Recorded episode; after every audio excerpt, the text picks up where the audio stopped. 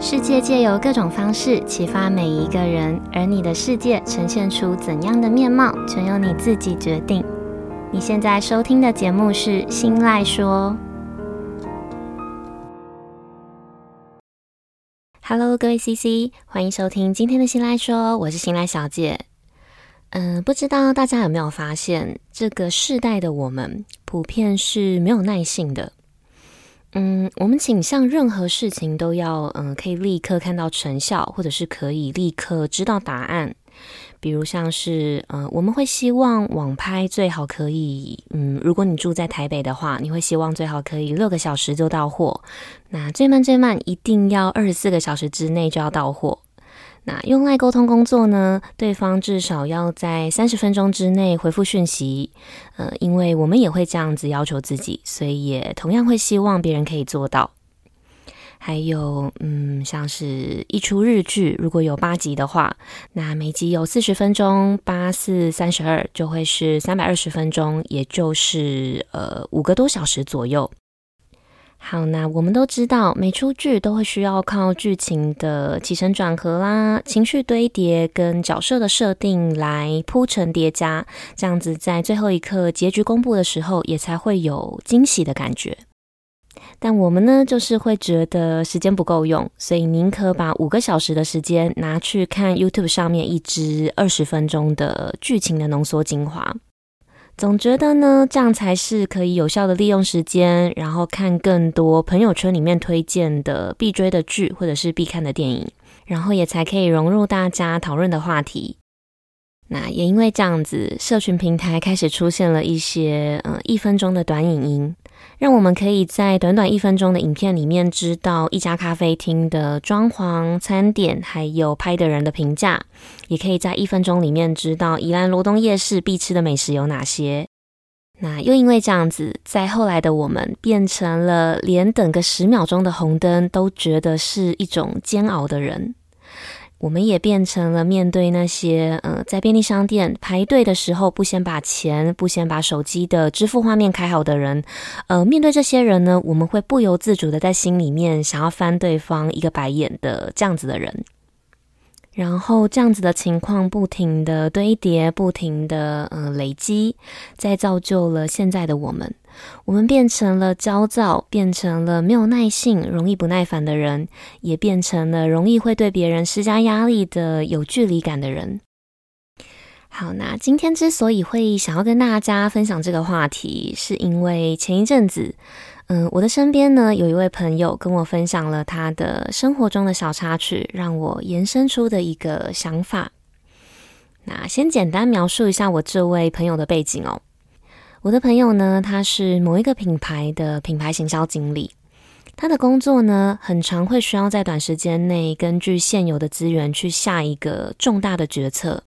比如说，现在这支影片，呃，下了 A 族群的广告，走了三天，但是成效低于平均值，那他就需要根据过往的经验去判断，需要把 A 族群再拆分成 A one 跟 A two，然后再走三天的广告测试，还是要立刻舍弃掉整个 A，再把 A 的预算直接挪用到 B 去扩大使用。那举个例子哦，比如说公司现在有一笔行销的预算，要找一位网红、一位创作者来呃帮这期的活动推广。那他就要先定位这个行销的目的是要打响品牌的知名度呢，还是要增加转单率？然后再根据预算还有品牌的风格去判断他应该要找市面上的哪一位创作者来帮忙。那简单来说呢，他的工作就是要一肩扛起整个品牌的营运绩效。那再加上每天每天呢都在计算着所有的数字，然后也在跟时间赛跑。所以对他来说，能不能快速看到成效，能不能在短时间之内知道一个结果，是极度重要的一件事。好，那前一阵子呢，我的这位品牌经理朋友，那我们依照惯例呢，先把他代称为 CC。好，我的朋友 CC，他意外的发现呢，他在交友软体上认识，然后也顺利交往了一段时间，嗯，还算蛮稳定的一位男友。他在他的男友的手机里，在近期使用的 App 当中，发现了最近有用过交友软体的记录。这对他来说是很，呃，算是蛮严重的一件事情哦。毕竟她和男友就是从交友软体上面认识的嘛。那接着呢，她和她的男友就开诚布公的促膝长谈了一整夜。那当然，这个沟通的过程呢，是需要运用到各种策略和技巧的。那因为牵涉到的层面其实还蛮广的。那我今天在这集的内容呢，就不先细说。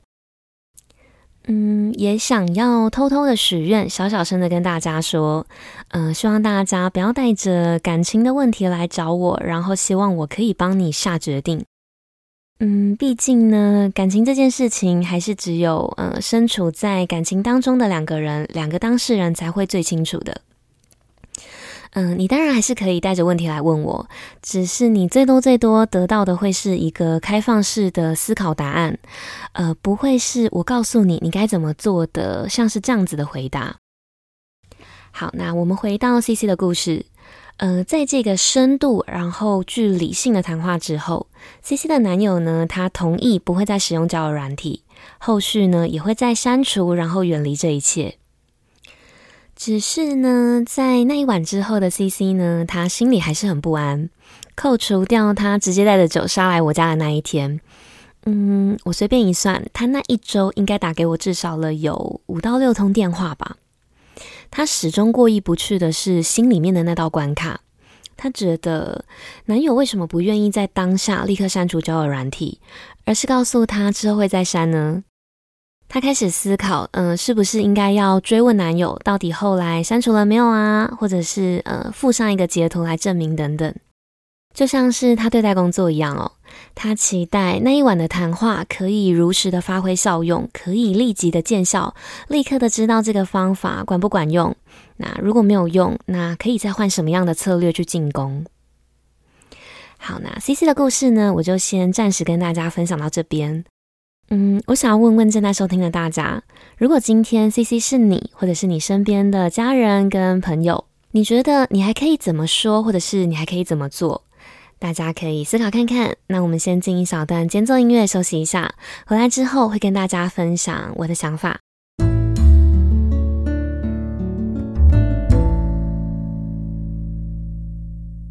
OK，后来呢，我想我该说的还有，嗯，他该骂的应该都已经差不多了。在那个呃，我实在不知道我还可以给出什么更好的想法的通话的当下。我突然脑中闪过了一部电影的台词，嗯、台词是“让子弹飞一会儿”。这部电影的名称叫做《让子弹飞》，故事的背景是一九二零年代的中国。开场是一群山贼，他们正要去抢劫一辆正在行驶中的马车。那山贼群里面的头目，他对着马车一连就开了七枪。但是在开枪之后呢，马车还是持续的在行驶中，所有的马都好好的，也没有听见马车里面的人尖叫或者是血流成河。然后下一幕是山贼的小弟对着头目说：“老大，没打中啊。”头目接着说：“让子弹飞一会儿。”接下来的画面是马和马车之间的所有的缰绳全部都松脱了，马匹开始四处的逃窜。这个时候呢，大家才发现。原来头目开枪打的从来都不是马或者是马车上的人，而是缰绳。因为少了缰绳的马车没有动力，自然会停止。那停止了之后呢，山贼就可以顺势的包围马车上面的人。好，那所以在那个被疲劳轰炸到一个极致，又不能丢下挚友不管的那个通话的当下，我想到了山贼头目的这句话，同时呢，也是这部电影的片名。于是我告诉我的朋友 CC，我说，让子弹飞一会，给策略一点时间发酵，也给你的男友一点时间消化。练习学会等待，练习多一点耐心，练习让子弹飞一会，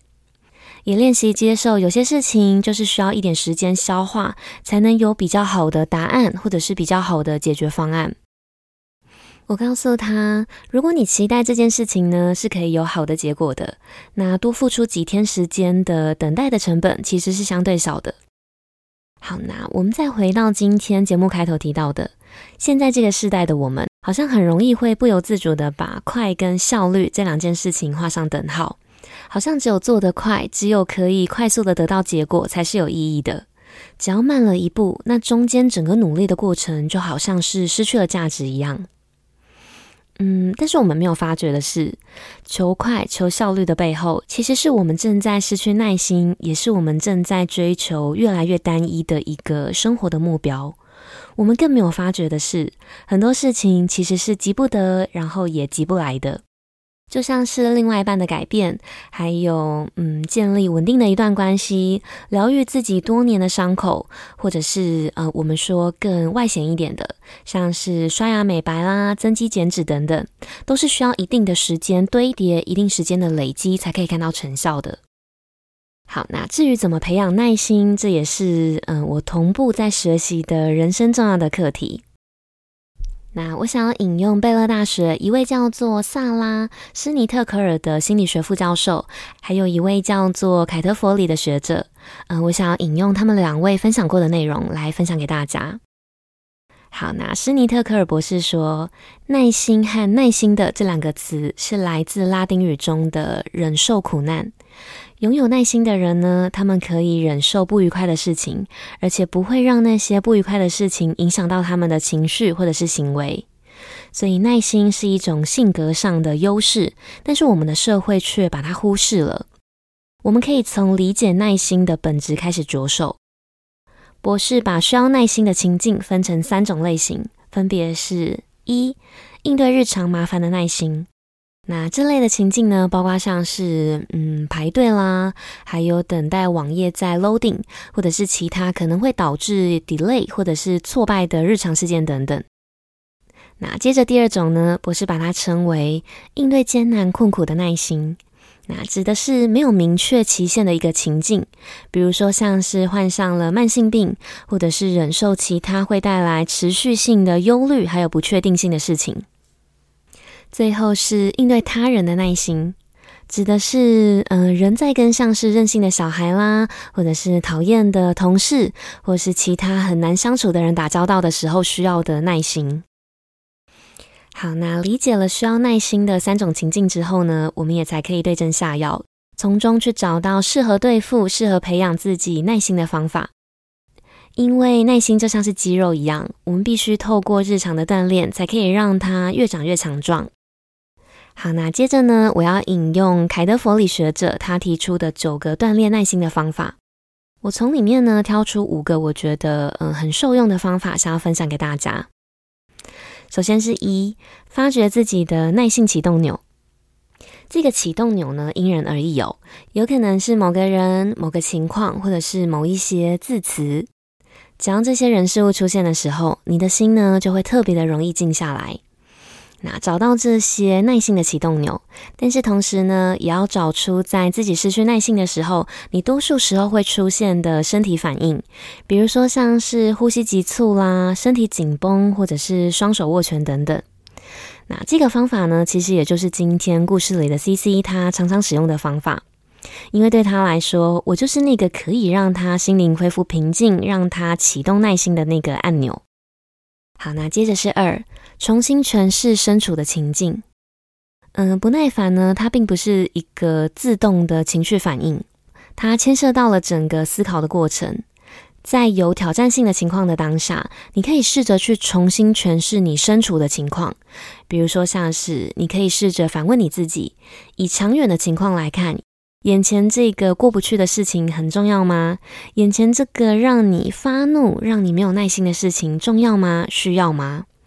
呃，或者是你可以把想法试着从这个人很烦转变成和这个人相处在一起，其实是在锻炼我的耐心的机会。那这个想法上的转换呢，也代表了你正在从另外一个角度看问题。好，那接着是三，加入一些想象力。嗯、有一些情况呢，其实就是需要等待。嗯、它并不是有其他特别的问题，比如说像是排队。那在等待的时候呢，想象一些会让你自己感觉到平静，会让你感觉到快乐的事情，去帮助自己度过这段你觉得很煎熬的时光。好，接续是四，运用同理心。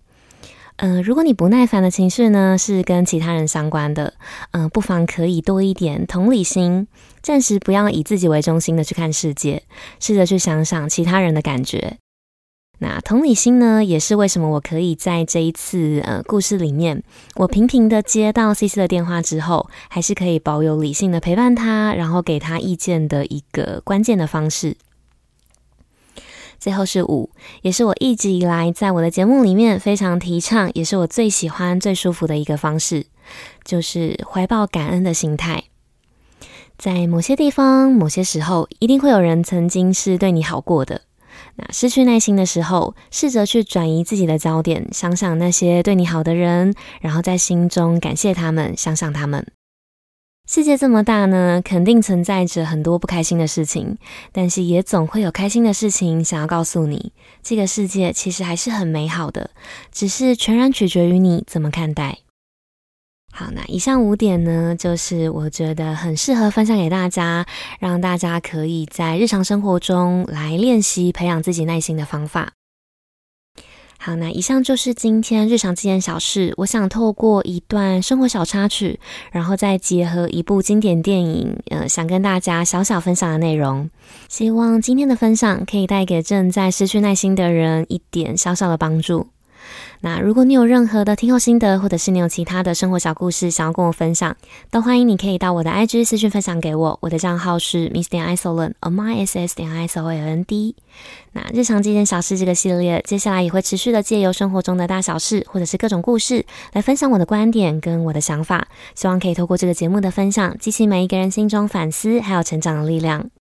OK，如果你喜欢今天的内容呢，那记得帮我把这份支持化作实际的行动。你可以点选我的绿界网址，直接赞助我喝一杯咖啡。你也可以帮我把心赖说这个节目大力的分享出去，跟追踪我的 Facebook、IG，还有到 Apple Podcast 上面去评价五颗星，跟留下你想要对我说的话。不论你们选择用哪一种方式支持我，你们的每一个小小的举动都有可能会让这个节目被更多人听见，也有可能会在无形之中带给需要帮助的人力量。那当然，最重要的是，这些都会成为我继续前进跟继续录制优质内容的动力。好，那最后呢，希望收听到这里的每一位 CC，你们都能顺利在这个追求快速的时代中，找回一丝平静，然后培养更多的耐心。那今天的节目就到这里结束喽，我们下次见，拜拜。